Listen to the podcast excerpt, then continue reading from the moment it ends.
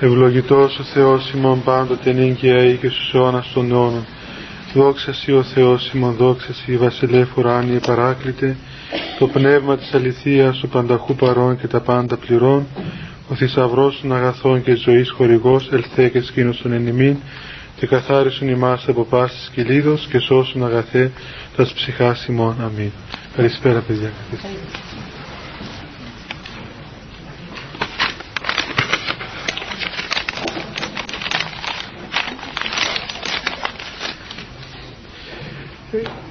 Καλή χρονιά παιδιά για το νέο έτος αφού είναι η πρώτη φορά που συναντιόμαστε εδώ. Απόψε θα έχουμε την ιδιαίτερη ευλογία να είναι μαζί μας ο πατήρ Ζαχαρίας ο οποίος είναι από τη Μονή του Τιμίου Προδρόμου στο Έσεξ. Για όσους δεν ξέρετε, ε, στο μοναστήρι αυτό έζησε, το ίδρυσε, το έκτισε και έζησε ο πατήρ Σοφρόνιος, αυτός ο μεγάλος γέροντας της εποχής μας, ο οποίος ήταν πνευματικό τέκνο του Αγίου Σιλουανού. Και ο πατήρ Ζαχαρίας ήταν από τους πρώτους μαθητές του, ο πατρός Σοφρονίου, στην Αγγλία όπου σπούδαζε, εκεί έμεινε μετά στο μοναστήρι και έτσι έχει πάρα πολλά να μας πει από την εμπειρία του και από τη γνώση μαζί με τον Γέροντα. Εγώ δεν ξέρω να σας πω πολλά πράγματα. Ο Πάτερ, να μην χάνουμε και τον χρόνο, θα σας μιλήσει ο λίγα περί πολλών είπε. Αλλά θα είναι πολλά και πλούσια γι' αυτό ε, να ακούσετε με προσοχή και μετά ό,τι θέλετε μπορείτε να ρωτήσετε τον Πάτερ να σας απαντήσει. Και προκαταβολικά και εγώ τον ευχαριστώ και εύχομαι όλα να πάνε καλά. Πάτε με τη βοήθεια του Θεού Πάτε Ζαχαρία. Λοιπόν ορίστε.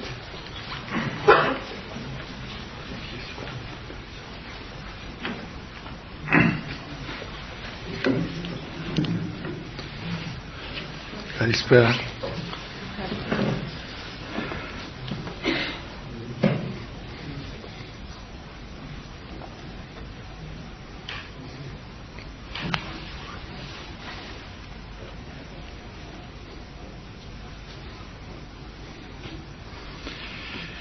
Αλλά ευχηθείτε κι εσείς, εύχομαι κι εγώ, να μας δώσει ο Θεός να, να συναντηθούμε μέσα στην ατμόσφαιρα του Λόγου Του, του Λόγου του Θεού, που δεν υπάρχει για μας πιο πολύτιμη δωρεά σε αυτή τη ζωή.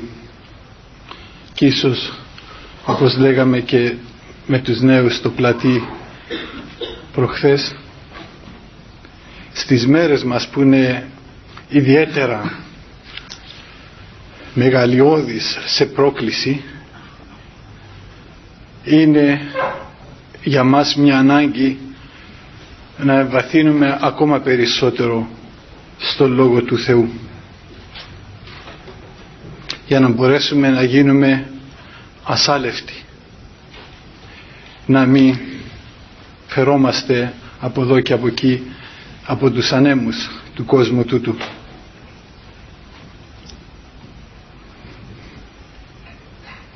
Εγώ χαίρομαι που είμαι μαζί σας απόψε. Σύμφωνα με,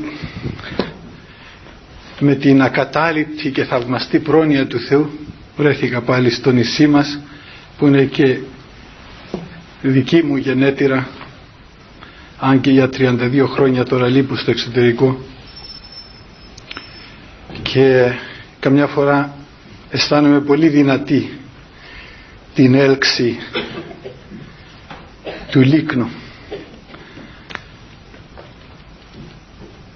Και θυμούμε τα τέκνα των παρεών Εβραίων που αγαπούσαν ακόμα και τα λιθάρια της Ιερουσαλήμ και εκτηρούσαν ακόμα και το χώμα των δρόμων της. Και όπως λέει εκεί ο ψαλμός τώρα δεν, δεν το θυμάμαι ακριβώς. Ευλογούσαν την Ιερουσαλήμ λέγοντας εξεζήτησα άση αγαθά και ευχόντουσαν ειρήνη για αυτούς που αγαπούσαν την Ιερουσαλήμ και ευθυνίαν. Δηλαδή κάθε ευλογία με, με περίσσια. Αλλά ο Λόγος του Θεού είναι πιο αυστηρός από αυτό ο Λόγος του Χριστού που μέσα μας έχει επίσης. Ο λόγος του Χριστού λέγει ότι τίποτα πολύτιμο δεν πρέπει να μας χωρίσει από εκείνον ούτε ακόμα πολύτιμα πράγματα σαν το αγαπημένο νησί μας. Ναι μάλλον το Θεό υποταγήσεται η ψυχή μου λέει πάλι σε ένα άλλο μέρος ο, ο ψαλμοδός. Αλλά και πάλι όταν αγαπούμε το νησί μας το αγαπούμε δια των οίκων Κυρίου του Θεού ημών.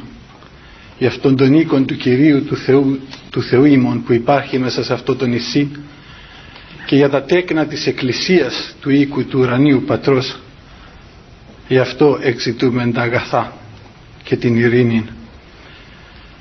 Και εν το ονόματι του Θεού εκφράζουμε τις ευχές μας ευχόμαστε ειρήνη και εκείνη την ειρήνη του Χριστού που υπερέχει πάσαν διάνοια πάντα νουν και πάσαν διάνοια. Ευχόμαστε την, εκείνη την πίστη την πίστη των πατέρων μας των Αγίων που είναι δωρεά του Αγίου Πνεύματος δωρεά του Μεγάλου Θεού ημών. Και ευχόμαστε αγάπη εκείνη την αγάπη που χύνεται μέσα στις καρδιές με την ενέργεια του Αγίου Πνεύματος.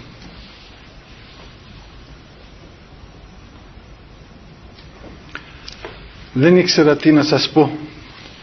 Πρώτη φορά σας συναντώ και δεν μπορώ να πιάσω τη συχνότητά σας.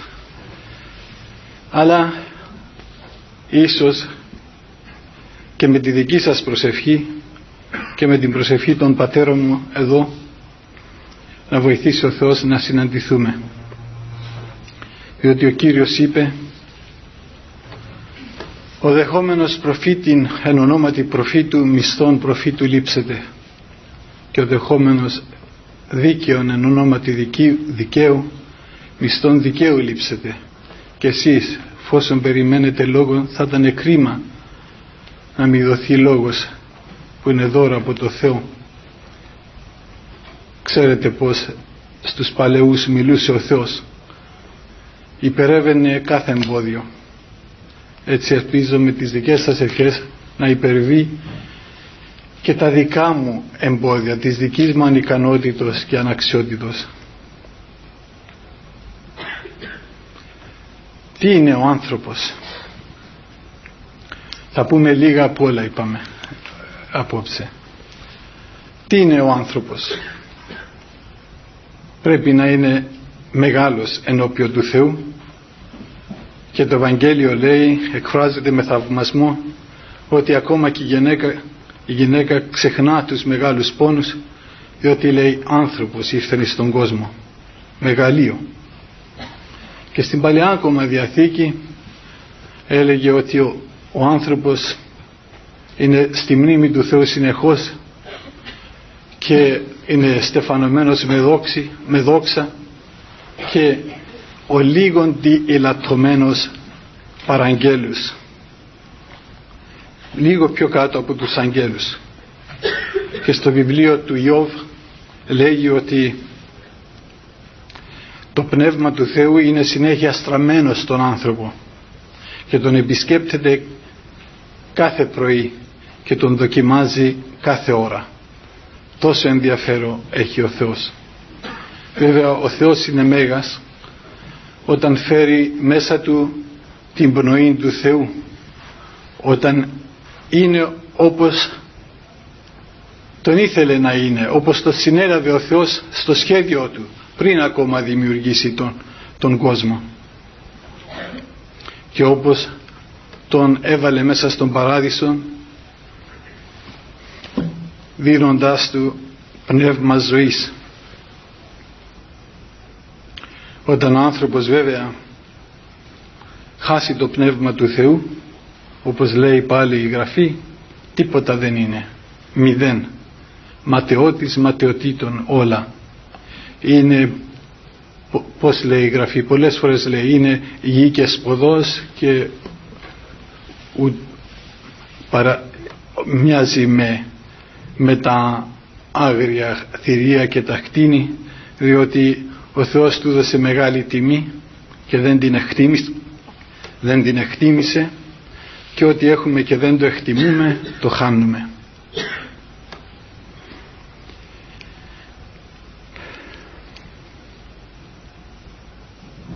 Αρχίσαμε να μιλάμε για τον Λόγο του Θεού. Ο Λόγος του Θεού είναι ένα μεγάλο μυστήριο. Και όταν ο άνθρωπος συναντάται με τον Λόγο του Θεού, όταν μιλάμε Λόγο του Θεού, δεν εννοούμε απλώς το γράμμα των γραφών. Εννοούμε τους πεπειρωμένους άνθρακες. Εννοούμε, ναι, αυτά τα λόγια των γραφών, αλλά πυρωμένα με τη χάρη του Αγίου Πνεύματος. Όταν συναντηθεί με τον Λόγο του Θεού ο άνθρωπος, τότε αμέσως κατανοεί ένα μεγάλο μυστήριο. Βλέπει ότι είναι αποξενωμένος από τον Θεό και βλέπει επίσης όλη την χτίση να πάσχει μαζί του όλη τη χτίση σαν ένα βιβλίο που διηγείται ματαιότητα. Ενώ ο Θεός όπως ξέρουμε από τους ψαλμούς όλα τα έκανε για να, διούν, να διηγούνται την δόξα του Θεού. Και πριν την παράβαση των πρωτοπλάστων ο άνθρωπος ήταν όπως λένε οι πατέρες μας και όπως βλέπουμε στις εμπειρίες των Αγίων που αποκαθίστανται σε εκείνη την κατάσταση μέσα στον παράδεισο ήταν σε διαρκή θεωρία ο άνθρωπος της δόξας του Θεού των κρυμάτων του Θεού της, της αγάπης του Θεού της πεπειρωμένης αγάπης του Θεού. Βλέπετε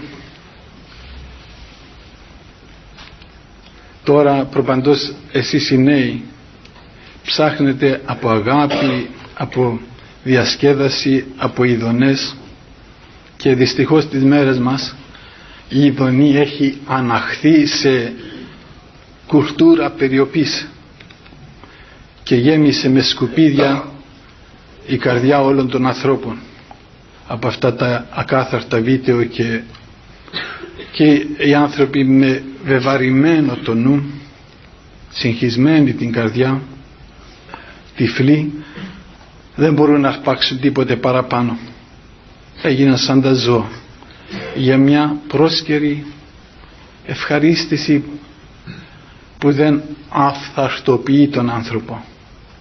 Η παράκληση σε δική μας όπως λέει ο Απόστολος Παύλος είναι άφθαρτη παράκλησης.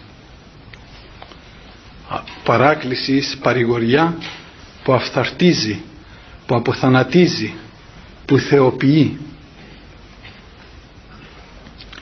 Έτσι τον παλιό καιρό βλέπουμε και στους Αποστόλους όταν κήρυταν και στους πατέρες μας επρόβαλαν σαν ιδεώδες σε αυτούς τους οποίους εγκήρυταν τον Χριστό.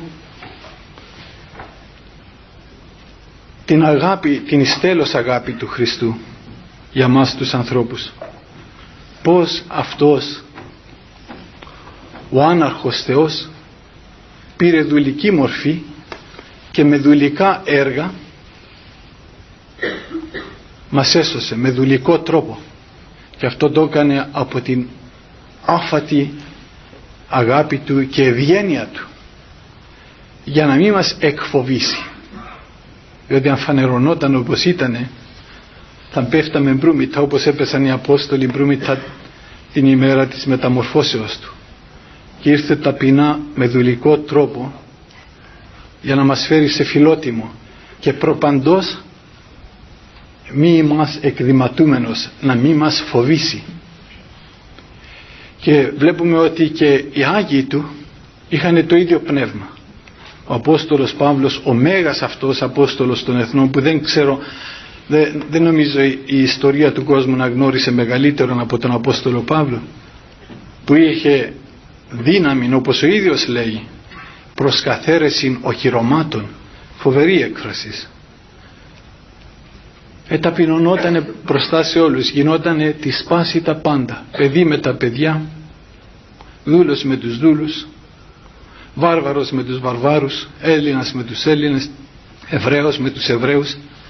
Ταπεινωνότανε γινότανε δούλος. Θα λέγαμε αλλά δεν θα το πω αυτό. Γινό, γινότανε σαν δούλος για να τους φέρει στο φιλότιμο και φώναζε. Πρεσβεύομεν υπέρ Χριστού. Δεόμεθα καταλάγει, καταλάγεται το Θεό.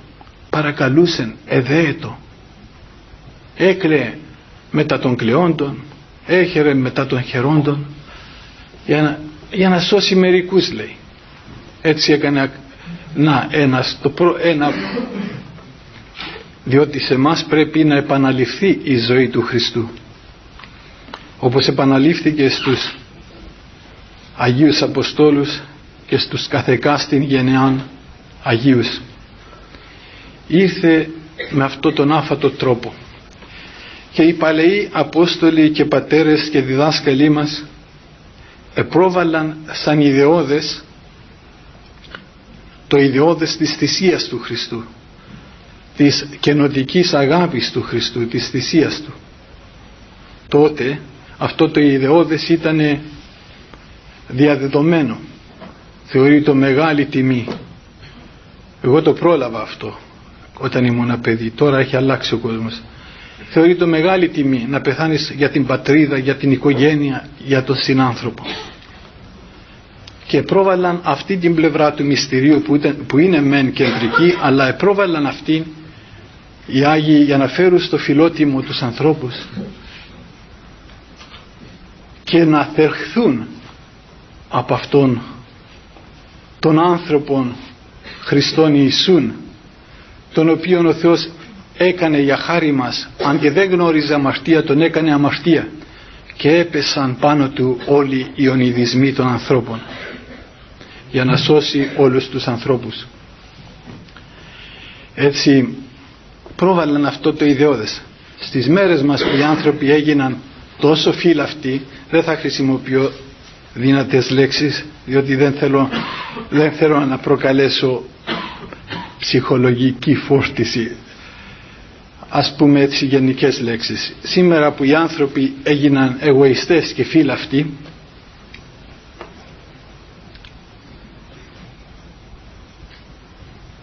πιο ιδεώδες να, να προβάλλουμε από το μυστήριο της οικονομίας του Χριστού ώστε να τους φέρουμε να τους συγκινήσουμε.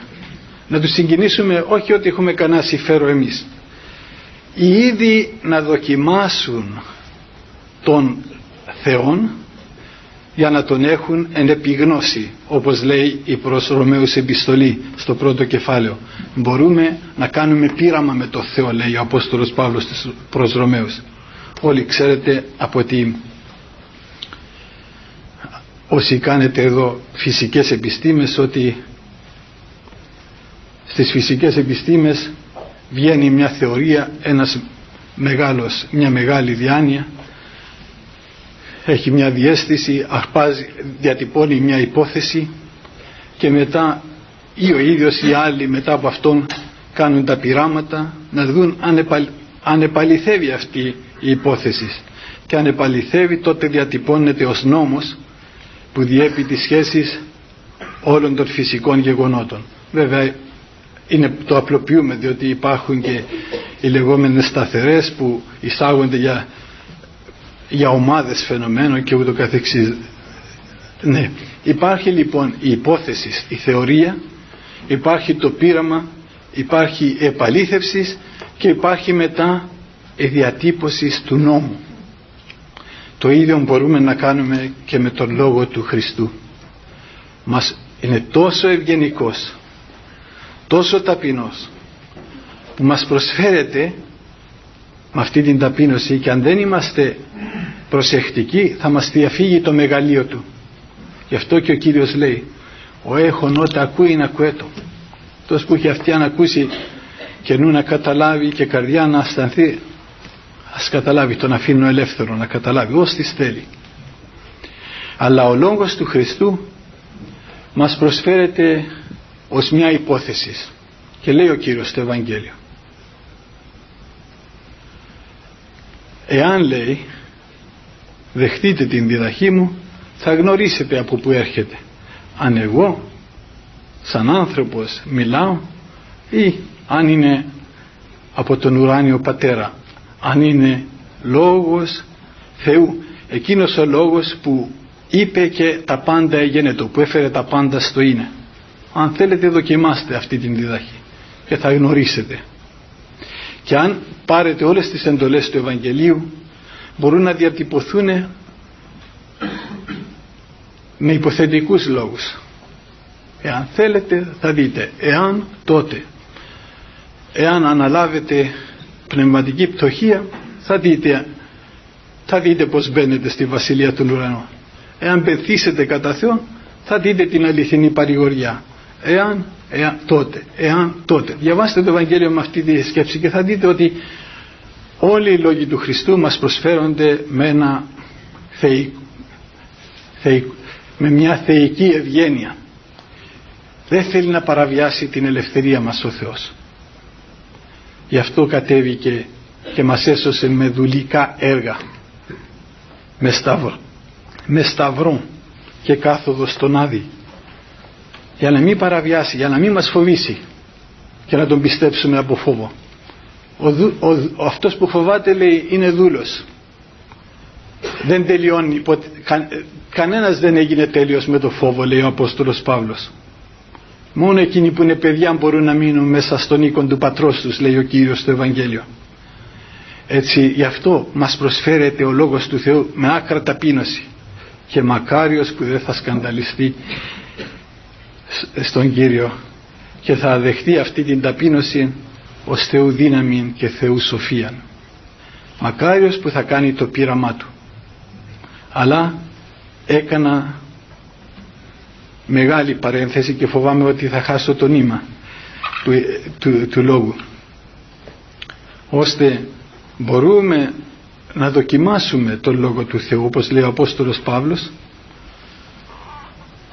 να δοκιμάσουμε τον Θεό και να έχουμε αυτόν εν επιγνώση. Να δεχτούμε την θεωρία που μας χάρισε την αποκάλυψη που μας έδωσε που δεν την επινοηθήκαμε. Ήμουνα μια φορά πάλι θα κάνω παρένθεση συγχωρήστε με. Ήμουνα μια φορά σε ένα συνέδριο απλώς σαν ακροατής. Δεν είχα ευλογία ούτε να μιλήσω σε αυτό το συνέδριο δόθηκαν μερικές διαλέξεις στο Πανεπιστήμιο του Έσεξ για το Ισλάμ και εκεί ήταν αρκετοί Μωαμεθανοί από όλες τις χώρες. Και μας λέει ο γέροντας σε μένα και σε ένα άλλο πατέρα και σε μένα πηγαίνετε κι εσείς απλώς σαν ακροατές. Μην μιλήσετε καθόλου απλώς να ξέρετε τι λένε είχε εκεί Αγγλικανούς ως επιτοπλίστων Αγγλικανούς και Μουσουλμάνους και σηκώθηκε ένας ημάμ από την Ιγυρία και λέει δεν μπορώ να σας καταλάβω εσάς τους χριστιανούς λέει. Από τη μια λέτε ότι ο Θεός είναι ένας και από την άλλη λέτε ότι είναι τρεις. Σε μας λέει το Κοράνιο από την αρχή μέχρι το τέλος λέγει ότι ο Αλλάχ στην είναι παντοδύναμος, παν, παν, παν, παν σοφός και ούτε καθεξής. Εσείς οι χριστιανοί λέει ένα και τρία, δεν είναι λογικό. Τότε δεν άντεξα και ψιθύρισα στον πρόεδρο του συνεδρίου, τον Αγγλικανό ιερέα που καθόταν δίπλα μου, του λέω δεν καταλαβαίνει ότι με αυτά τα λόγια αυτός ο Χότζας discredits απαξι, όχι, αν, κάνει αναξιόπιστο κάνει αναξιόπιστο το Κοράνιο. Δηλαδή το παρουσιάζει ως λογικό ως δημιούργημα ανθρώπου. Πού είναι η αποκάλυψη στη θεϊκή; Εμείς αυτά που πρεσβεύουμε δεν τα επινοηθήκαμε. Είναι το άναρχο γεγονός που μας παραδόθηκε που προφητεύτηκε από την αρχή της δημιουργίας του κόσμου.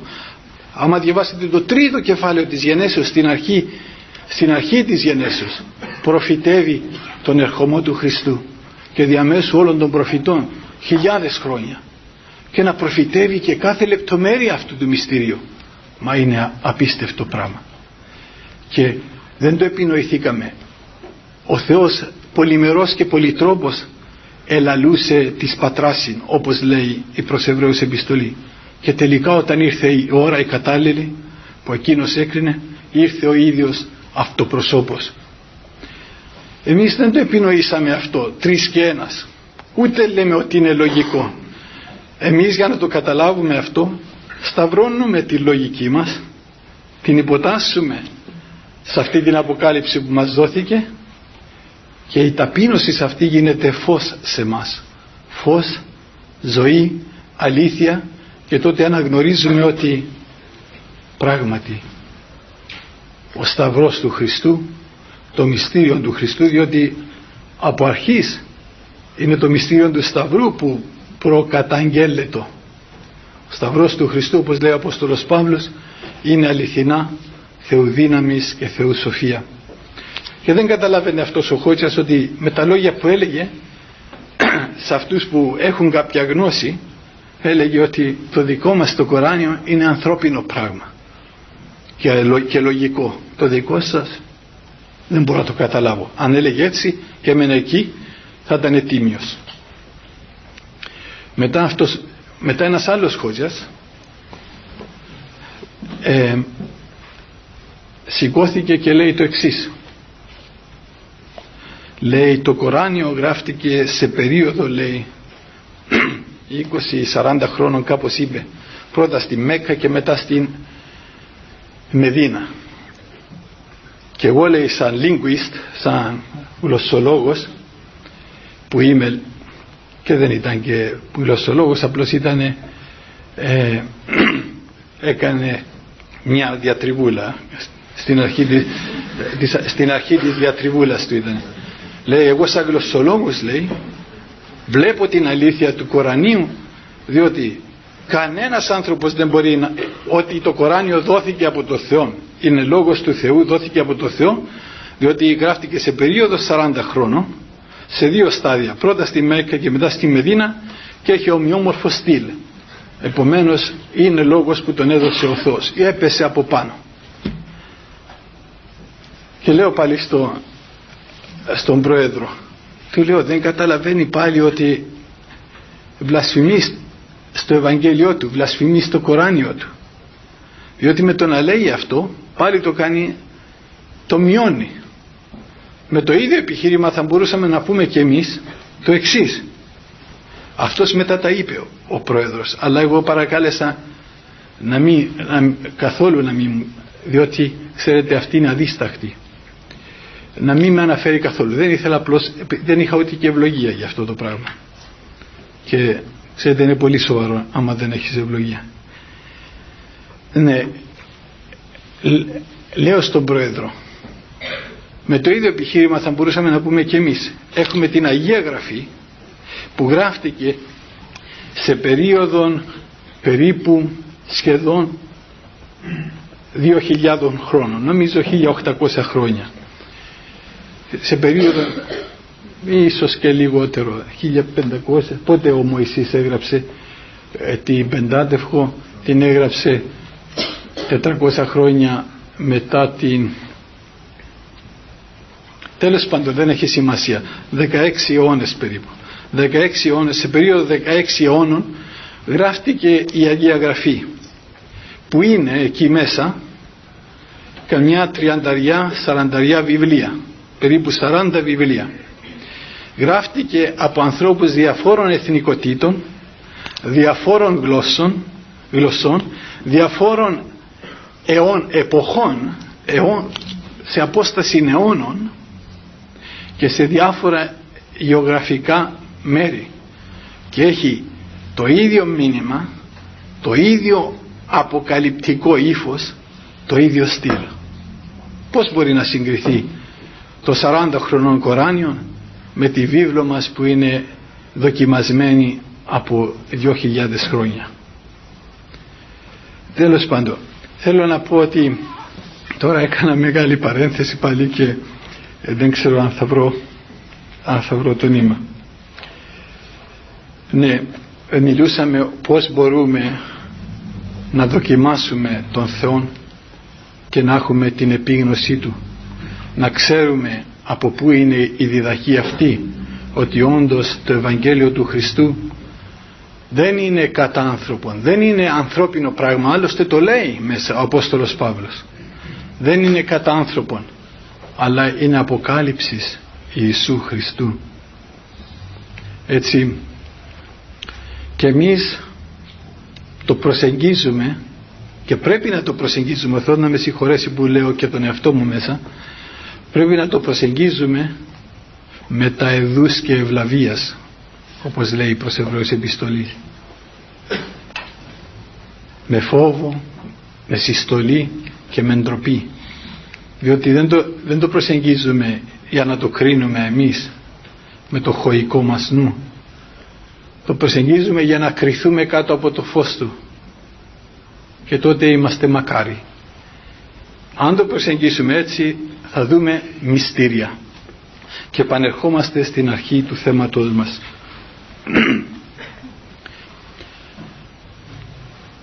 η πρώτη μας επαφή με το ρήμα του Θεού διότι περί αυτού πρόκειται έγινε το ρήμα το Ιωάννη έγινε το ρήμα το Ισαΐα έγινε το ρήμα στον τάδε Άγιο στον τάδε δούλο του Θεού στον κάθε χριστιανό. Όταν έρθουμε σε επαφή με τον Λόγο του Θεού ενεργείται μέσα μας μια θεωρία. Αυτή η θεωρία είναι διπλή. Βλέπουμε συγχρόνως δύο πράγματα. Βλέπουμε από τη μια τη δική μας αμαρτωλότητα, πτώση, διαφθοράν. Βλέπουμε ότι είμαστε με κατεφθαρμένο το νου ότι ο νους μας πλάστηκε για να ενθεωρεί μυστήρια και βρίσκεται πεπραμένος και αυτός υπό την αμαστία βρίσκεται δουλωμένος και κατεφθαρμένος όπως λέει ο Απόστολος. Και από την άλλη βλέπουμε ένα νέο κόσμο να μας εμφανίζεται ένα νέο φωτεινό κόσμο. Βλέπουμε τον κόσμο του Χριστού. Και μας πιάνει το φιλότιμο τότε. Ξέρετε η λέξη φιλότιμο είναι από τον Απόστολο Παύλο. Αυτός είχε πρώτος εκφράσει το φιλότιμο. Είναι από τη Δευτέρα προς Κορινθίους επιστολή. Και όπως το λέει εκεί για τον Απόστολο Παύλο το φιλότιμο είναι για μέσα δεν, δεν, δεν μπορώ να εκφραστώ καμιά φορά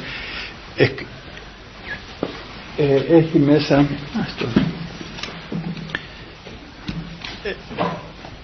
την έννοια της θυσίας.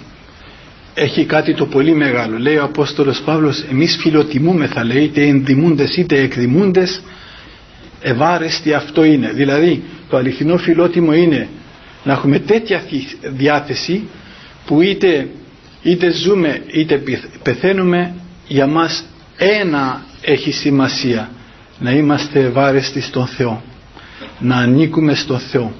Είτε ζούμε είτε πεθαίνουμε να είμαστε του Κυρίου. Κάθε φορά που θα δεχτούμε ένα ρήμα Θεού ένα λόγο του Θεού αυτός ο λόγος του Θεού θα γίνει μια διόπτρα. Και διαμέσου αυτής της διόπτρας θα δούμε την απειρότητα του άνω κόσμου το βασίλειο του Χριστού. Αυτό που βλέπουμε τώρα αυτός ο κόσμος είναι δομημένος με τέτοιο τρόπο που δεν εκφράζει, δεν εκφράζει το θέλημα του Θεού. Ο ίδιος ο Κύριος είπε στο Ευαγγέλιο ότι όσα είναι πολύτιμα για τους ανθρώπους είναι ευδέλιγμα στο Θεό και βλέπουμε ότι η δόμηση αυτού του, αυτού του κόσμου είναι σαν μια πυραμίδα όπως λέει ο Γέροντας και από πάνω από όλους κάθονται οι ισχυροί του κόσμου τούτου, οι άρχοντες του κόσμου τούτου και έχει μια ιεράρχηση.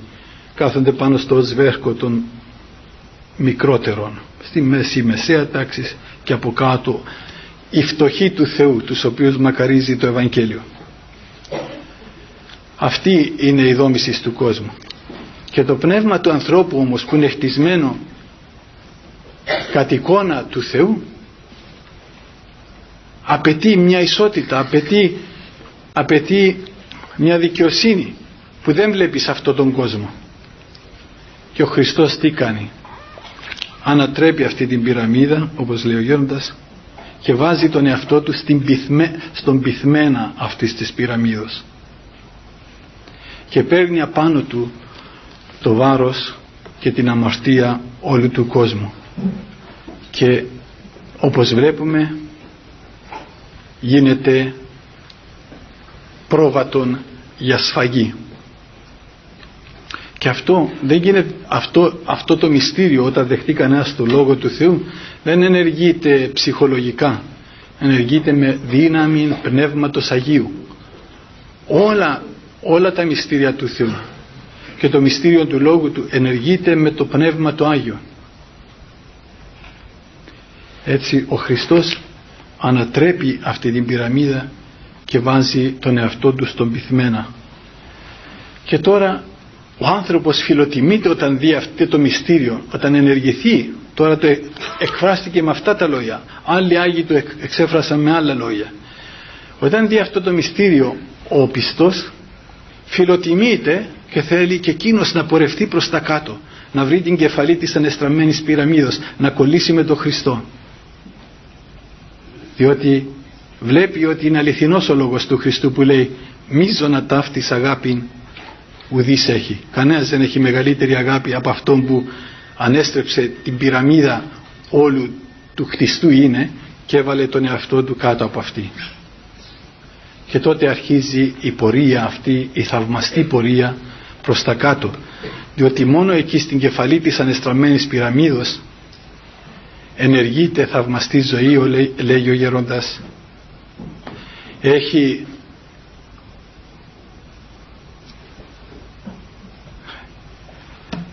πώς να το πούμε βασιλεύει φως ειρήνης και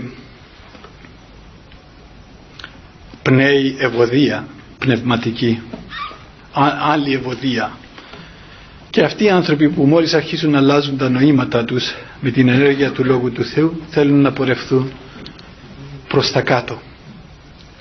Λέγω αυτά διότι οι παλαιοί ευαγγελίζονται τους συγχρόνους τους με αυτή τη θυσία.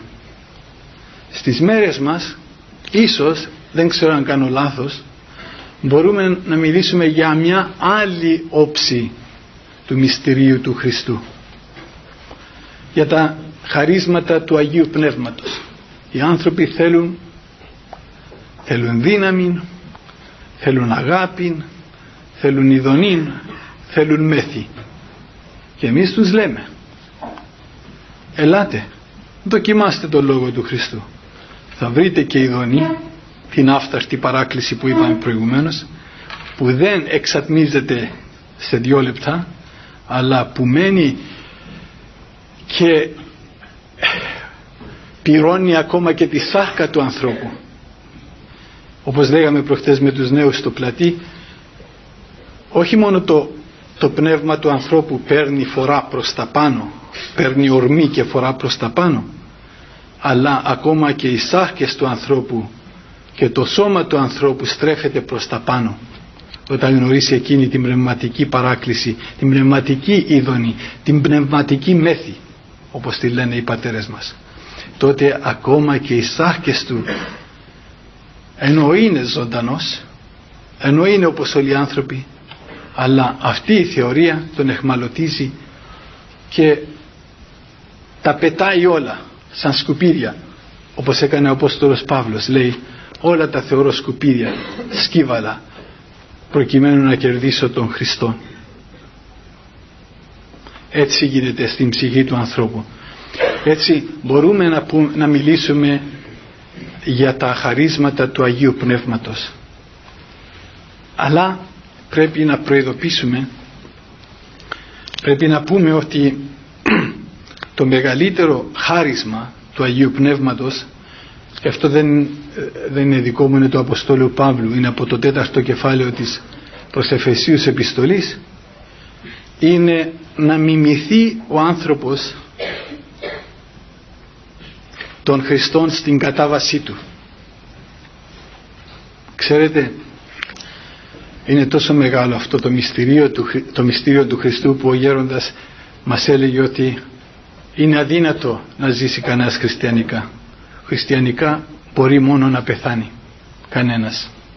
Δηλαδή με άλλα λόγια είναι τόσο σφοδρή η αγάπη του Θεού όταν επισκιάσει τον άνθρωπο που δεν τον ξεκολλάει ακόμα και από το σώμα. Ξεκολλάει την ψυχή του ανθρώπου. Μπορεί να την ξεκολλήσει την ψυχή του ανθρώπου ακόμα και από το σώμα του. Και έγινε πολλές φορές τους Αγίους ο Άγιος Σεραφείμ προσευχότανε με ένα κερί έτσι. Προσευχότανε και πίσω του ήταν η μοναχή του και περίμενα να τελειώσει την προσευχή του ο Άγιος. Και δεν τέλειωνε.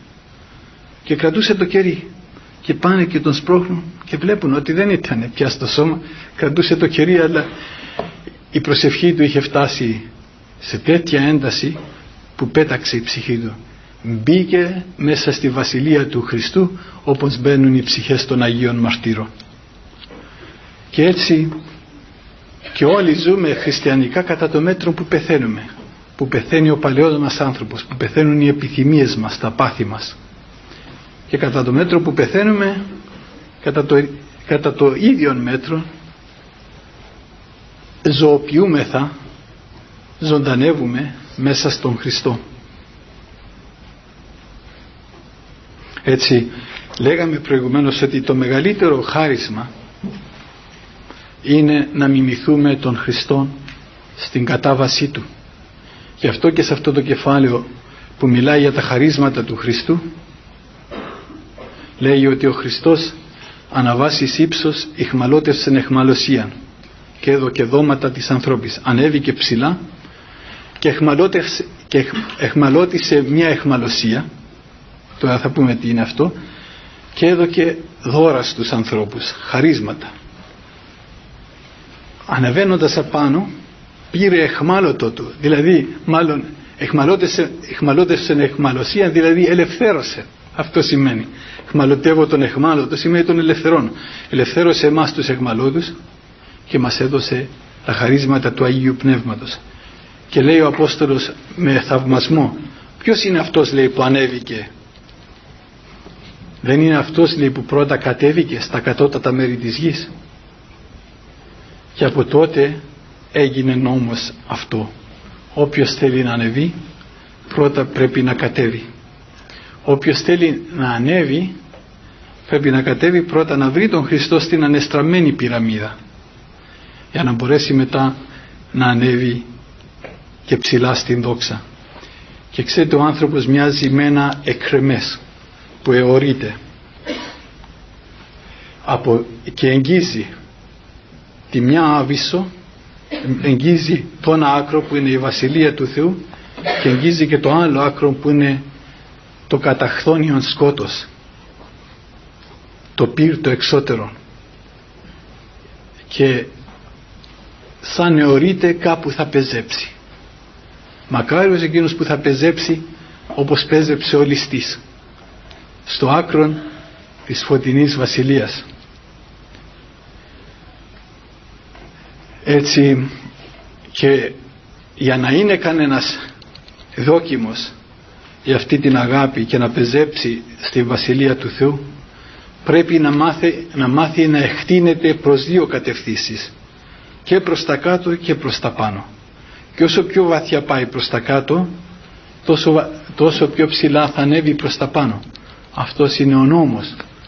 Ο νόμος του Χριστού που είπε ο ταπεινών εαυτόν υψωθήσετε και όποιος θέλει να είναι μέγας πρώτος τόσο πρέπει να γίνει πάντων διάκονος πάντων έσχατος όπως εκείνος έδωσε τη ζωή του λύτρων αντίπολών αλλά έχουμε μείνει στην εισαγωγή ακόμα. Συγχωρήστε με. Τι να πούμε σε... Με συγχωρείτε, ε, ακούγεται λίγο σαν υπερήφανο, αλλά τι να πούμε σε μια ώρα. Όταν ενεργηθεί αυτή η θεωρία μέσα στον άνθρωπο, όπως είπαμε, και δει ότι δει αυτό το μυστήριο της ανεστραμμένης πυραμίδος και αισθανθεί αυτή την ιστέλος αγάπη του Χριστού έρχεται και ο ίδιος σε αγάπη, σε ένα φιλότιμο. Και όπως ο Χριστός τόσον αγάπησε τον κόσμο ώστε δεν λυπήθηκε τον εαυτό του αλλά έκανε τον εαυτό του αμαρτία για μας, κατάρα για μας. Και ώστε, ώστε εμείς να γνωρίσουμε το φως από την Ανάσταση των νεκρών. Έτσι και τον άνθρωπο τον πιάνει ένα φιλότιμο και αρχίζει να μισά την εαυτού ψυχή να μισά το σκοτάδι το σκοτάδι του και την σκοτεινή του κατάσταση που έχει μέσα του που του έχει γίνει σαν ψυχή.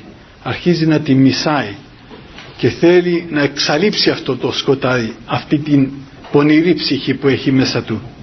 Α, και τότε εκπληρώνεται ο λόγος του Κυρίου που λέει όσαν απολέσει την ψυχή αυτού υπερεμού αυτός σώσει αυτήν όποιος θα εξαλείψει την ψυχή του θα την εξολοθρεύσει την ψυχή του εκείνη την αμαρτωλή ψυχή που είπαμε αυτός θα, θα την αποταμιεύσει στην Βασιλεία του Θεού. Και αυτό το Άγιο Μίσος όπως μας λένε οι πατέρες μας τώρα πρέπει να συντομεύουμε γεννά την, γεννά την μετάνοια στον άνθρωπο. Τη μεγάλη μετάνοια τη σφοδρή εκείνη μετάνοια που όπως είπαμε δίνει φορά προς τα πάνω ακόμα και στις σάρκες του ανθρώπου.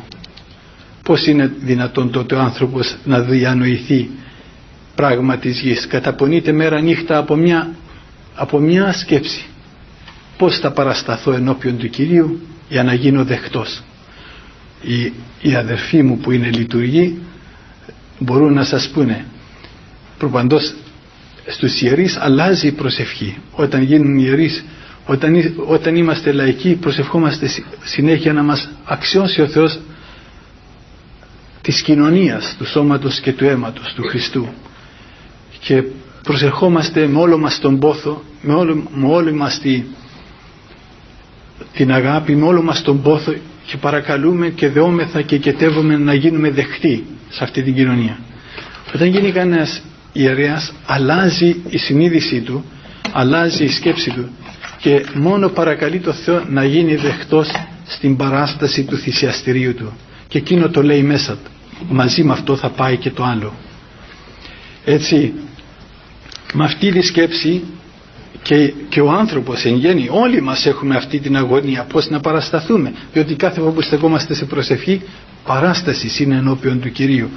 Και θα μας δεχτεί ο Κύριος και θα ανοίξει την καρδιά μας μόνο αυτός μπορεί να ανοίγει και κανένας να μην μπορεί να κλείσει. Και αυτός μόνος κλείνει και κανένας δεν μπορεί να ανοίξει όπως λέει το βιβλίο της Αποκαλύψεως. Πάντοτε έχουμε αγωνία. Θα ανοίξει την πόρτα ο Κύριος διότι δεν αναγκάζεται αυτός από, από τίποτε. Ναι υπάρχει κάτι που τον αναγκάζει. Η ταπείνωση και η ευγνωμοσύνη. Αλλά άλλο θέμα πάλι έτσι έρχεται σε φιλότιμο άνθρωπος όταν δει την αληθινή δομή του Χριστού είναι την ανεστραμμένη πυραμίδα αναλαμβάνει μετάνοια. Διότι πρέπει να φτάσει σε ένα μυστήριο. Πρέπει να φτάσει σε μια κατάσταση την κατάσταση της θεϊκής αγάπης. Όπως ο Χριστός αγάπησε τέλεια τον ουράνιο πατέρα και του έκανε υπακοή να έρθει σαν δούλος να μας σώσει και αγάπησε τέλεια τον άνθρωπο ώστε μέσα στον κήπο της Γεστημανής να παραδώσει το θέλημά του στο θέλημα του Θεού πλήρως και τελείως και ανεπιστρόφως. Στο Γολγοθά να καρφώσει το σώμα τους στην κόλαση να κατεβάσει την ψυχή του για μας. Σε αυτό έδειξε την τελειότητα της αγάπης του προς τον άνθρωπο και δικαίωσε συγχρόνως και τον Θεό σαν δημιουργό και τον άνθρωπο σαν σωτήρας. Τώρα ο άνθρωπος πρέπει να κάνει το ίδιο. Πώς θα δείξει την τελειότητα της αγάπης του προς τον ουράνιο πατέρα; Με την πλήρη μετάνοια, εκείνη τη μετάνοια που αρχίσαμε να λέμε, που φτάνει μέχρι του μίσους και της ψυχής μας. Και όταν αυτή η μετάνοια αποκτήσει ένα πλήρωμα και πείσει τον Θεό ότι αυτή η μετάνοια είναι εις τέλος, όπως η αγάπη του Θεού είναι εις τέλος, τότε ο Θεός τον αρπάζει, τον δέχεται. Επίστηκε ότι αυτός ο άνθρωπος είναι δικός του και μπορεί να του εμπιστευτεί τα μεγάλα πράγματα. Να του πει πάντα τα εμάσα έστι. Σήμερον γενικά σε. Είσαι Υιός μου σήμερον και γενικά σε. Τώρα, μπαίνεις στην τώρα σε δέχομαι σαν Υιό μου. Τώρα σε αναγεννώ. Τότε γίνεται με τη μετάνοια αυτή που όταν φτάσεις στο τέλος, όταν φτάσεις στο πλήρωμά της, αναγεννάται ο άνθρωπος. Πείθει τον Θεό ο άνθρωπος ότι είναι δικός του, σώσει με Κύριε σώσον με, πείθει τον Θεό ότι του ανήκει και τότε ο Θεός τον δέχεται και του λέει ναι, Υιός μου εσύ σήμερα και γενικά σε. Τον αναγεννά και γίνεται ένα πνεύμα με το πνεύμα του Θεού και εκπληρώνει την πρώτη εντολή, την μεγάλη, προς το Θεό. Μόλις εκπληρώσει αυτή τη μεγάλη εντολή, στρέφεται προς τον κόσμο με τα μάτια του Θεού τότε, με τα μάτια της αγάπης του Θεού. Και τότε, αφού ο ίδιος έγινε διάκονος της δικής του σωτηρίας, διάκονος δικαιοσύνης, διάκο, εξεπλήρωσε κάθε δικαιοσύνη για τη δική του σωτηρία, τώρα θα γίνει διάκονος για τη σωτηρία των αδελφών του, όλου του κόσμου.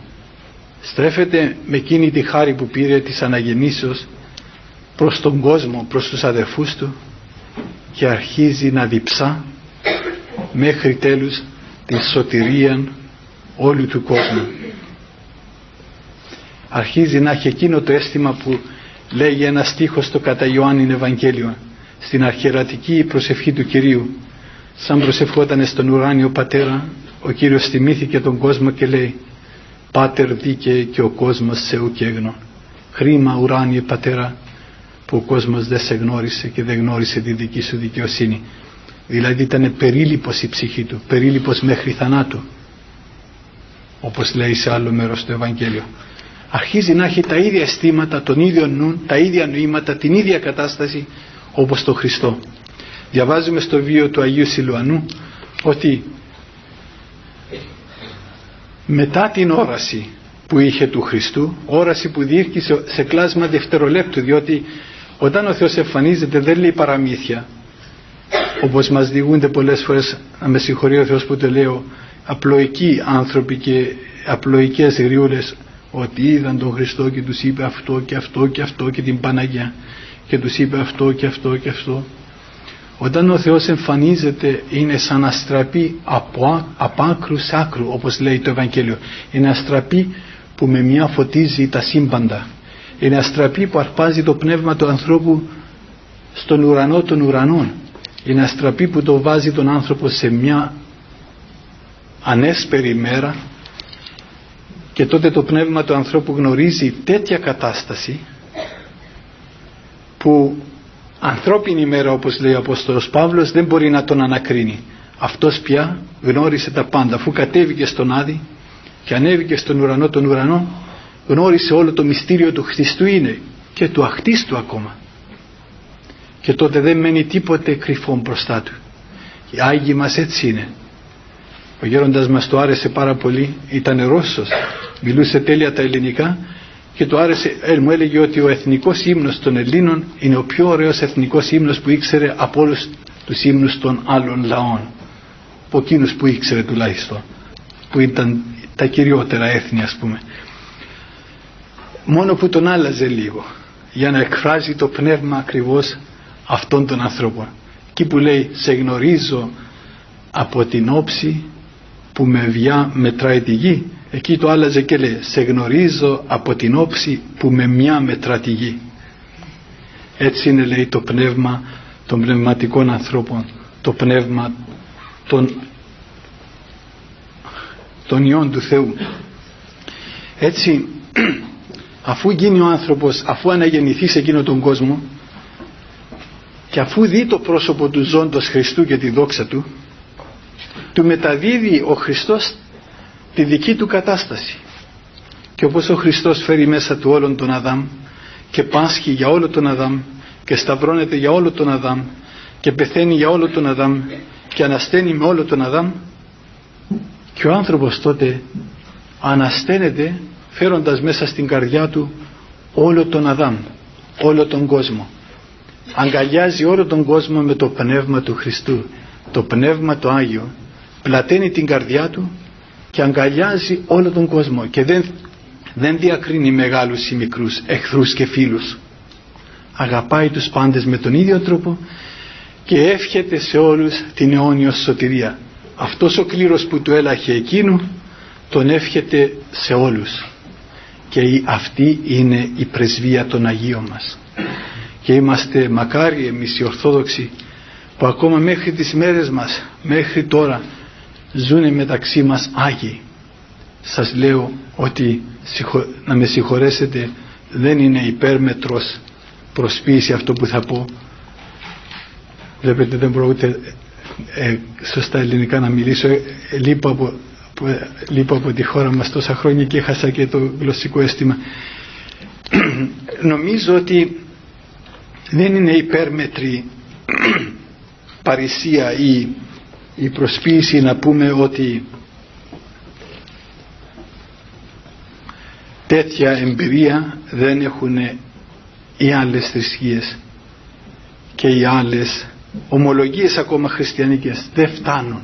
Τα μέτρα που εξασφαλίζει η Ορθόδοξη παράδοση που όπως αναγνωρίζουν τώρα όλοι στη Δύση δόξα να έχει ο Θεός χάρη σε λίγους διακεκριμένους Ορθόδοξους θεολόγους που έζησαν και έδρασαν στη Δύση και πάλεψαν για πολλά χρόνια.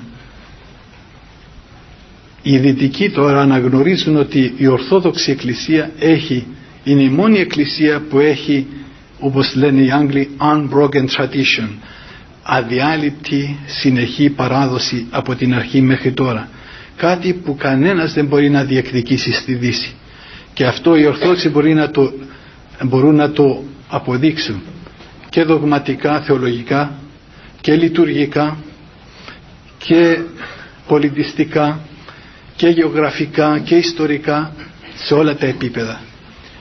Αυτό βέβαια είναι το πρώτο βήμα. Το δεύτερο βήμα ποιο θα είναι ο Κύριος είδε εξαρτάται και από εμάς τους ανθρώπους αν θελήσουμε να γίνουμε να παραδοθούμε στο πνεύμα του ώστε το πνεύμα του να μας φέρει στην Τροάδα, στους Φιλίππους εις Μακεδονία και να γίνουμε συνεργοί του Θεού. Αυτό ο Θεός να, δώσει, να δώσει να έρθουν μεγάλοι πατέρες ώστε να συντρίψουν την έπαρση του σατανά. Ναι. Αυτή την κατάσταση που έλεγα προηγουμένως που αποκτούν οι Άγιοι μετά από αυτή την αναγέννηση εμείς όταν λέμε αναγέννηση ως επιτοπλίστων εμείς οι, οι πολύ πιστοί και εγώ μαζί σας, μαζί όλοι ελπίζω να υπάρχουν και εξαιρέσεις. Όταν λέμε αναγέννηση εννοούμε μια θέρμη που αισθανθήκαμε μια ενίσχυση και βεβαίωση σε αυτά που πιστεύουμε με τη χάρη του Θεού. Και είναι μεν και αυτό μια αναγέννηση αλλά είναι μικρή αναγέννηση. Η αληθινή αναγέννηση είναι όταν ανεβεί το πνεύμα του ανθρώπου στον ουρανό και δει το φως του άνω κόσμου. Όταν ανέβαινε ο Ηλίας στον ουρανό και έφτασε στον ουρανό τότε βλέποντας το φως του ουρανού αισθάνθηκε το φως της γης σαν σκοτάδι. Και μετά όταν ο Θεός τον ανέβασε στο δεύτερο ουρανό είδε το φως του δευτέρου ουρανού σαν σκοτάδι του πρώτου ουρανού σαν σκοτάδι εν συγκρίση με το με το φως του πρώτου ουρανού. Και όταν έφτασε στον τρίτο ουρανό είδε το φως του δευτέρου ουρανού σαν σκοτάδι. Μέχρι λέει που έφτασε στον ουρανό των ουρανών αυτή είναι η τέλεια αναγέννηση. Και όταν ο άνθρωπος δει την δόξα του Χριστού και αναγεννηθεί σε εκείνο τον κόσμο τότε του μεταδίδει αυτή την κατάσταση και έχει τα ίδια αισθήματα.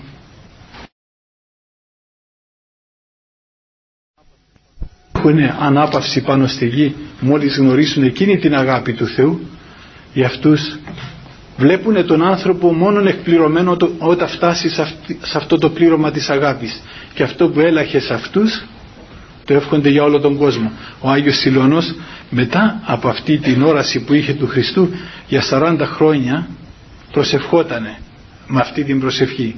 Δέομαι σου Κύριε είναι πάντες οι λαοί της, γη, της γης γνωρίσως είσαι εν πνεύματι Αγίο όπως εγώ είδα την δόξα σου με το πνεύμα το Άγιο δηλαδή σου, σε παρακαλώ όλοι να έχουν τον ίδιο κλήρο όλοι να έχουν την ίδια μερίδα.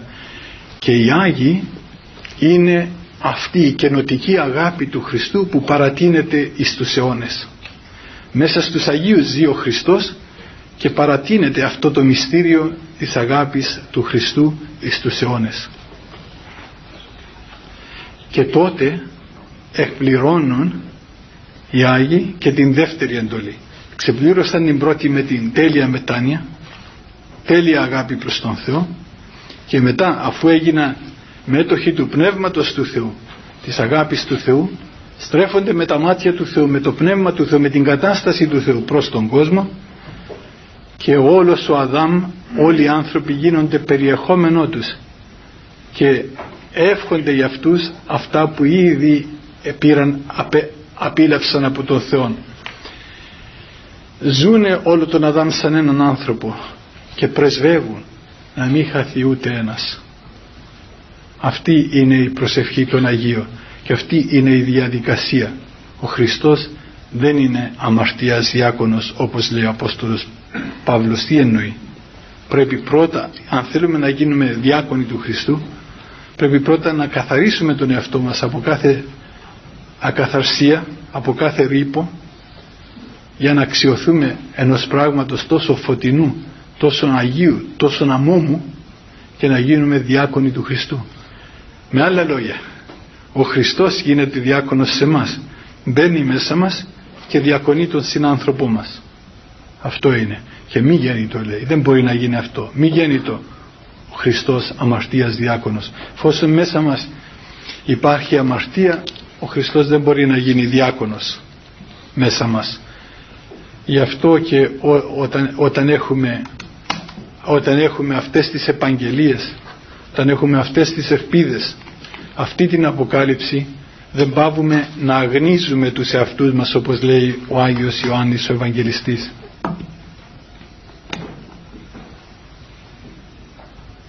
Και με αυτόν τον τρόπο ο άνθρωπος φτάνει και στο πλήρωμα της Δευτέρας εντολής να αγαπήσεις τον πλησίον σου σε Αυτόν. Μόνο όταν έχουμε αυτή τη σφοδρή αγάπη τον σφοδρό πόθο για τη σωτηρία όλου του κόσμου φτάνουμε στα μέτρα στα θεϊκά μέτρα της Δευτέρας εντολής. Και σε αυτές τις δύο, δύο εντολές όπως λέει το Ευαγγέλιο κρέμεται, κρέμονται όλοι οι προφήτες όλος ο νόμος οτιδήποτε άλλο αυτό είναι το νόημα της υπάρξεως και του ερχομού του ανθρώπου στον κόσμο. Να αγαπήσει τον Θεό με όλο του το είναι με όλη του την ψυχή. Δεν ξέρω πέρασα και την ώρα μου αλλά που είναι ο πατέρας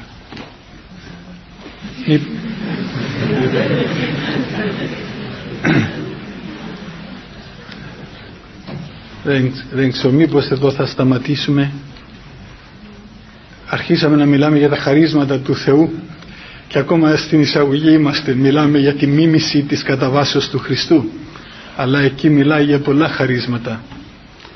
Αλλά ο γέροντας έβλεπε στο μεγαλύτερο χάρισμα το να μιμηθεί κανένας στην κένωση του Χριστού διότι όσο πιο τέλεια είναι η κένωση, η κένωση που υπομένει ο άνθρωπος σε αυτή τη ζωή αλλά τώρα λέμε μεγάλα πράγματα και δεν, δεν προλαβαίνουμε. Τόσο θα είναι και μεγαλύτερη και τελειότητα που θα ακολουθήσει. Συγχωρέστε με νομίζω δεν θα σας βασανίσω άλλο αλλά να δώσουμε 10 λεπτά 20 λεπτά για ερωτήσεις. Καλά. Στις ερωτήσεις καμιά φορά σας γνωρίζω καλύτερα όπως και στο πλατή έγινε με τους νέους. Ε, τους μίλησα εκεί τους μίλησα μόνο για 10 λεπτά απλώς για να προκαλέσω. Και μετά είχα πολύ ωραίες ερωτήσεις και μιλήσαμε, καλύψαμε πολλά θέματα. Τώρα προσπάθησα να κάνω ομιλία και δεν καλύψαμε ούτε ένα θέμα. Δεν, δεν ξέρω στην αρχή σκεφτόμουν να, να γίνει με ερωτήσεις αλλά μου είπε κάποιος ότι δεν γίνεται έτσι. Μου λέει θα περιμένουν ομιλία και δεν πειράζει άλλη φορά ίσως δώσει ο Θεός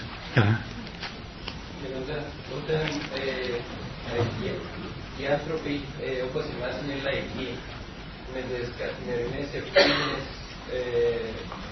που έχουν τότε πώς είναι που γίνεται είναι πραγματοποιήσουμε σε αυτό το κατηγορικός δρόμος προς, την, προς το άλλο μέρος της αντεστραμμένης πυραμίδος διότι όταν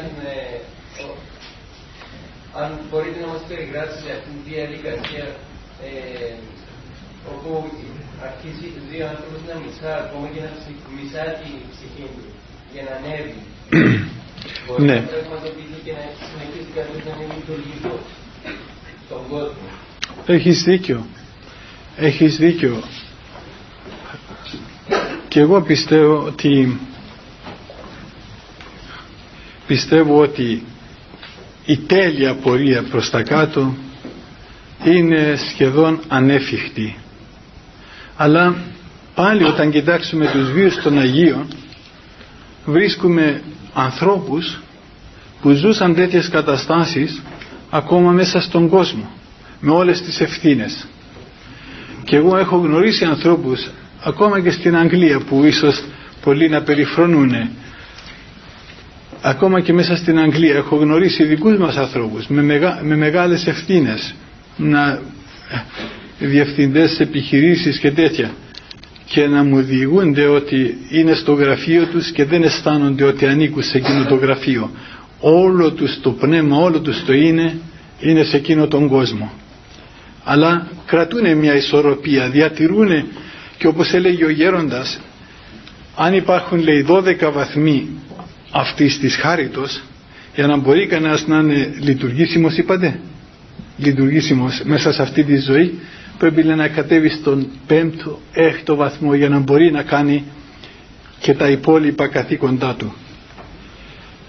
Ναι, διότι δεν μπορεί κανένας να, να είναι στον δωδέκατο βαθμό και να, και να, να είναι ζώων κοινωνικών αφού βλέπουμε ότι τα χερουβίμ και τα σεραφίμ όπως λέει ο Ισαΐας ο προφήτης που διακατέχονται από εκείνο το πνεύμα και από εκείνη την αγάπη είναι σε τέτοια ένταση που δεν μπορούν να δώσουν ανάπαυση στον εαυτό τους αλλά συνέχεια βρίσκονται με τέτοια ένταση και ασυγήτως και ακατα...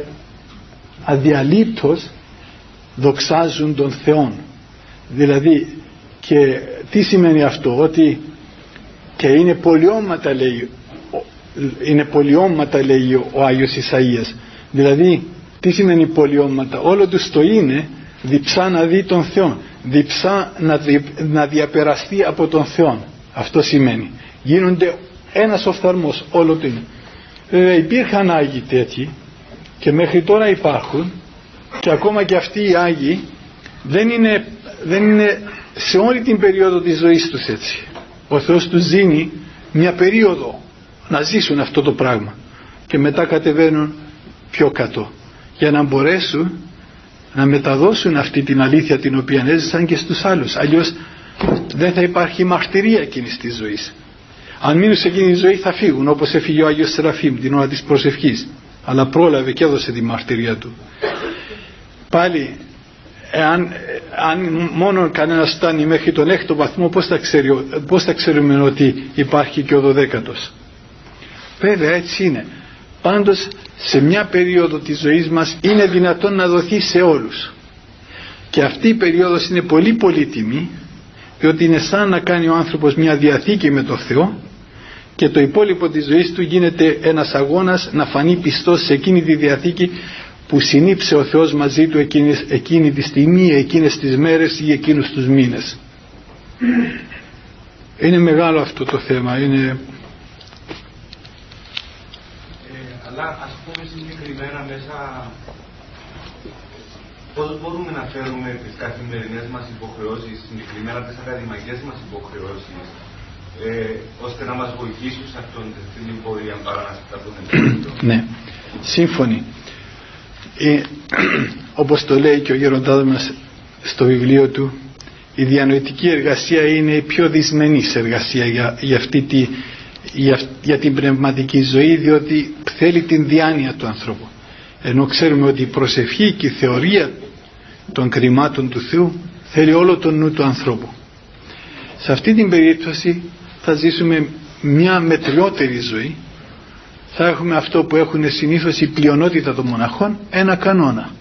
Θα αρχίσω την ημέρα μου με ένα τέταρτο προσευχής, μισή ώρα προσευχής, αν έχω και ζήλο παραπάνω, υπάρχουν φοιτητές που έχουν και τέτοιο ζήλο, θα κάνω και μια ώρα προσευχής, μέχρι που να γεμίσει η ψυχή μου με την ενέργεια του Θεού, θα εκχύσω την καρδία μου μπροστά στο Θεό, θα του, θα του πω όλα μου τα αιτήματα, θα του δώσω ευχαριστία, θα του εκφράσω όλα μου τα αιτήματα, θα ζητήσω την ευλογία του για το υπόλοιπο της ημέρας που εκείνος μου δίνει, με την ανεξιγνία στο του αγαθότητα και αφού αισθανθώ ότι η καρδία μου επληρώθη με αμεριμνία θα επιδοθώ το υπόλοιπο της ημέρας στα μαθήματά μου και στην εργασία την διανοητική. Έτσι κάναμε και εμείς όταν είμαστε φοιτητές. Ο Θεός να με συγχωρέσει που το λέω. Δεν λέω ότι είναι εύκολο. Εγώ θυμάμαι όταν ήμουν φοιτητής τη μια εβδομάδα ήμουν έτσι την άλλη κάτω. Τη μια φορά έτσι την άλλη κάτω. Πήγαινα να πιάσω το ένα μου φεύγει το άλλο. Πήγαινα να πιάσω το άλλο μου φεύγει το άλλο. Ε, είναι και ο χαρακτήρας μου που είμαι ασταθής αλλά είναι άλλοι που είναι πιο, πιο, πιο σταθεροί. Θα, θα βάλουμε τον εαυτό μας σε ένα κανόνα σε μια τάξη. Θα δώσουμε τις πρώτες στιγμές της ζωής μας στον Θεό. Και αυτός θα βάλει τη σφραγίδα, σφραγίδα του σε εκείνη την ημέρα. Θα αγιάσει το χρόνο μας. Και θα, θα πορευόμαστε την υπόλοιπη ημέρα σου λέω αν κάνουμε έστω και 15 λεπτά αλλά με ταπείνωση προσευχή η ενέργεια αυτής της προσευχής θα είναι στην καρδιά μας να μας συνοδεύει όλη την ημέρα. Και σε κάθε περίσταση αυτή η ενέργεια θα γίνεται υπομονή στη στεναχώρια δύναμη στον πειρασμό χαρά στη θλίψη. Όπως το μάνα στους Εβραίους γινόταν για τον καθένα ότι είχε ανάγκη έτσι και αυτό το μάνα της ενέργειας του Θεού που μας δίνει όταν μόλι μας την καρδιά προσφέρουμε στο Θεό προσευχή θα γίνει τη διάρκεια της ημέρας κατά την ανάγκη μας. Θα, θα γίνεται τέλος πάντων καταλάβατε, καταλάβατε τι, θέλω, τι θέλω να πω. Και έτσι θα φυλαχτούμε από την αμαρτία διότι ο σκοπός μας είναι να μην αμαρτήσουμε Καταξίωσον Κύριε αντίμερα ταύτη αναμαρτήτως φυλαχτήν εμάς. Καταξίωσον Κύριε αντιεσπέρα ταύτη αναμαρτήτως φυλαχτήν εμάς. Καταξίωσον Κύριε εν τη νυχτή ταύτη αναμαρτήτως φυλαχτήν εμάς. Διότι ξέρουμε ότι εφόσον βγάζουμε την αμαρτία από τη ζωή μας, βγάζουμε και το θάνατο από τη ζωή μας. Μπαίνει η αμαρτία στη ζωή μας, μας τρύπησε αμαρτία με το κεντρί της, έβαλε και το δηλητήριο του θανάτου μέσα μας. Και όλος μας ο αγώνας είναι πώς να περιορίσουμε την αμαστία αν είναι δυνατό και να γίνουμε αναμάστητοι να την εξαλείψουμε. Αλλά για να γίνουμε αναμάστητοι όπως λέει ο Απόστολος πρέπει να πάθουμε. Ο, παθ, ο παθών σαρκή πέπαυτε αμαστίας πρέπει να πάθουμε. Δηλαδή πρέπει να περάσουμε από μεγάλο πόνο μέχρι τέλους πόνο και να, εκείνος ο πόνος να μετατραπεί σε ενέργεια προσευχής που θα γίνει σαν θυσία ευάρεστη μπροστά στο Θεό που θα αλλάξει όλη μας την ύπαρξη. Δεν είναι, δεν είναι εύκολο, τίποτα δεν είναι εύκολο από αυτά που εντέλεται ο Χριστός. Δεν είναι καθόλου εύκολο και πάλι είναι πολύ εύκολο όταν παραδοθούμε ταπεινά σε Αυτόν και του πούμε Κύριε εγώ δεν μπορώ να κάνω τίποτε όπως είπες εσύ. Έλα εσύ κα, κατοίκησε μέσα μου και κάνε εσύ αυτό που εγώ δεν μπορώ να κάνω με μια τέτοια προσευχή σας λέω ο Θεός κάνει, το, κάνει τη δουλειά του. Και ο, ο καθένας κατά το μέτρο του. Υπάρχουν ψυχές που είναι δυνατές και με μεγάλο ζήλο, με μεγάλη θέρμη. Και υπάρχουν και ψυχές που είναι πολύ εύθραυστες και καλύτερα να κρατάνε λιγότερο μέτρο. Όπως λέει η Γραφή κρίσον ο λίγων με τυρίνης ή πλοίων μεταταραχής καλύτερα λίγο και να είναι με ειρήνη και με χαρά με ηλαρότητα πάρα πολύ και να δημιουργείται ταραχή ο Θεός, ο Θεός λέει ο Απόστολος ηλαρών δω την αγαπά αγαπά αυτούς που προσφέρουν με ηλαρότητα με χαρά εκείνο που προσφέρουν δηλαδή καλύτερα προσευχηθείς 10 λεπτά μόλις σου την καρδιά στο Θεό παρά να προσεύχεσαι μισή ώρα και να κοιτάς το ρολόι πόσα κομποσύνια ακόμα θα κάνω και έτσι, έτσι με την καρδιά. Ε, με όλη την καρδιά. Συγχωρέστε με και γι' αυτό. Καλά ακόμα πέντε λεπτά αν θέλει κανένας. Δεν είναι και απαραίτητο. Ευχαριστώ. Ευχαριστώ. Και, και τον πατέρα Θανάσιο και τον κύριο Νικολαίδη που ε, με με έφεραν απόψε εδώ και ευχαριστώ προπαντός στο Θεό που μου έδωσε τη χαρά να ζήσω μαζί σας αυτή τη μια ώρα και ένα τέταρτο στη, στην ατμόσφαιρα του Λόγου του Θεού διότι την παράκλησή μας την έχουμε εκ των γραφών λέγει ο Απόστολος. Όλη μας τη χαρά δηλαδή εμείς την έχουμε από την πίστη μας στις γραφές. Και αυτή η πίστη δεν είναι νεκρή πίστη και τα δαιμόνια έχουν νεκρή πίστη.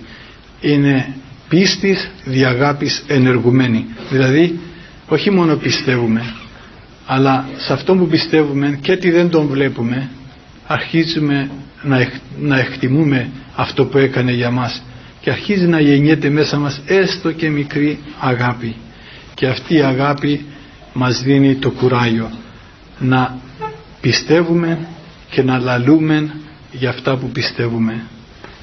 Καλή δύναμη στις σπουδές σας και ο Θεός να σας φυλάγει συγχωρέστε με που λέω σαν ιερέας, σαν άξιος σας εύχομαι να σας βοηθάει στις σπουδές σας και να δίνει ειρήνη όπως είπαμε στην αρχή σε αυτό το νησί για τον οίκον Κυρίου του Θεού ημών που υπάρχει μέσα σε αυτό το νησί και για τα ορθόδοξα τέκνα αυτού του οίκου.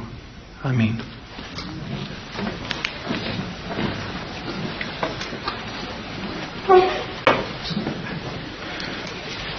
Ευχαριστούμε παιδιά τον γέροντα που μίλησε και έκανε τον κόπο αυτό. Να κάνουμε προσευχή και να πηγαίνουμε. Χριστέ το φως του αληθινών, το φωτίζουν και αγιάζουν πάντα άνθρωπον ερχόμενων εις τον κόσμο, σημειωθεί το εφημάς το φως του προσώπου σου, είναι ένα αυτό ψώμεθα φως του απρόσιτον, και κατεύθυνον τα διαβήματα εμών προς εργασία των εντολών σου, πρεσβείες της Παναχράντου σου Μητρός και πάντως του των Αγίων Αμήν. Διευχών των Αγίων Πατέρων ημών, Κύριε Ιησού Χριστέ ο Θεός ημών, ελέησον ημάς. Αμήν. Καλό βράδυ παιδιά, Θεός μαζί σας.